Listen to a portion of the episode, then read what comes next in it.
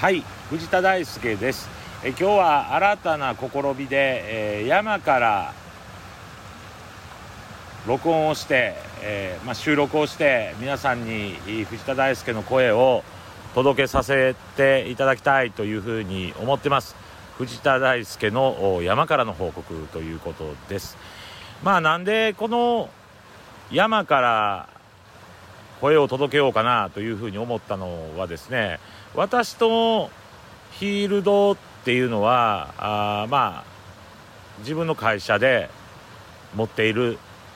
山そこでキノコを作ったり薪を作ったり薪ストーブの薪ですね。その薪を作ったりウッドキャンドル作ったりしています。ただまあ私がまあ音声配信とかいろんな番組とか地域で活動したり事業を展開する中でそのことは知っていただいてますし SNS なんかで写真なんかもこうアップしたりしてね、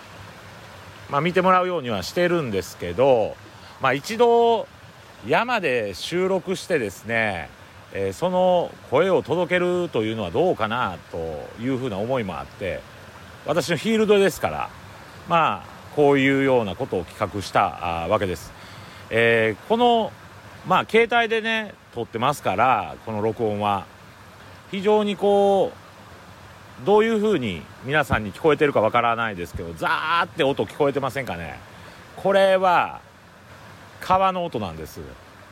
で私は意外にですね小さい頃から声も大きいし野球しててまたさらに声が大きくなってですね野球って声出しますからね。大きいんですけどこの川の音もまあまあ大きい。でうちの山にある川っていうのはそんなに大きな川じゃないんですけれどもこの川の流れの音っていうのは非常に大きい。で活動というか、まあ、仕事を山でしてる時に音楽とかねあるいはラジオとか必要なくてこの川の流れの音がですねこう、まあ、脳波を良くするというか非常に心地いい、まあ、自然の BGM になっているわけであります。だからこれがねどういう風に聞こえてるかちょっとわからないんですけど、まあ、現地にいるとすごい心地のいい音がしてます。え今日は令和4年の10月2日の日曜日です。私はキクラゲの収穫、キクラゲ大きくなってますんでね、今日は収穫に来てます。天候はですね、晴れてます。雲もあります。綺麗な雲と、秋の日差し、そしてですね、いい風、心地いい風が吹いてます。そしてこの川の音。そんな中で、え、仕事をして今ちょっと休憩をねしているところであります。今これからなんですけどね。大イチョウ岳っていうその香りの豊かないい香りのするキノコを栽培してましてね。それがちらほらあ出てきてますんでまだ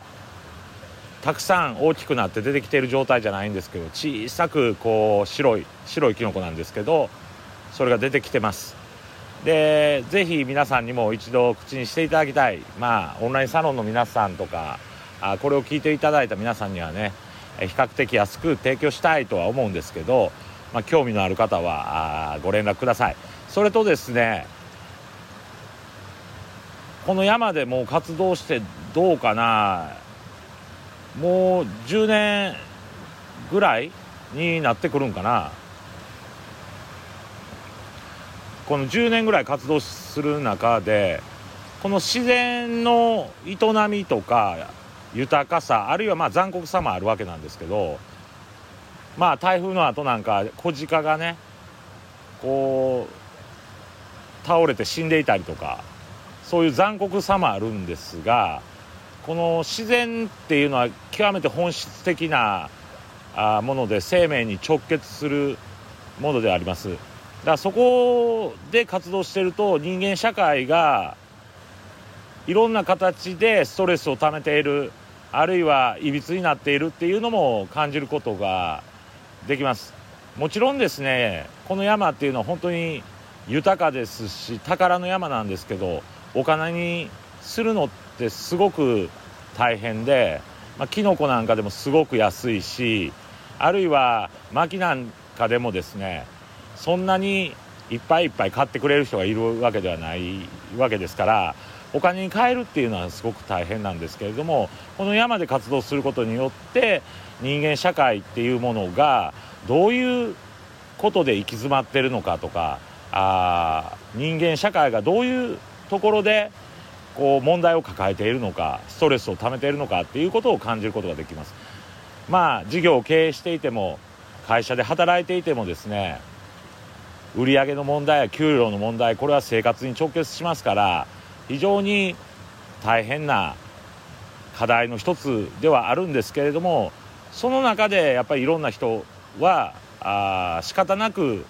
ストレスを溜めている。でもこれは仕方ないことだと思うんですけど少しですね視点を変える気分を変えるリフレッシュするという意味ではこういう自然に触れていくっていうのは大事じゃないかなというふうに思います。何が言いたいかっていうと是非皆さん藤田大輔がねこの山で、えー、活動してますから休みの日とかちょっと空いた時間是非山に来ていただいて、えー、この景色を見てもらう。川の音を聞いてもらう秋の風を感じていただく、えー、そんなことを、まあ、皆さんに提案したいなというふうに思います。で声もですね山にいる時とこう普通の部屋とかでね収録したりしているのとまたちょっと違うと思いますからあぜひ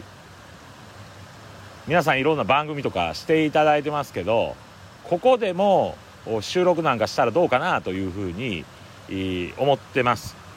えー、まあ少し長くなりましたけどこれからもう少しコンパクトにね短めに山で何かこう気づいたことや感じたことや現状報告なんかがありましたらお伝えをさせていただきたいというふうに思います、え以上藤田大輔の山からの報告でした。ありがとうございました。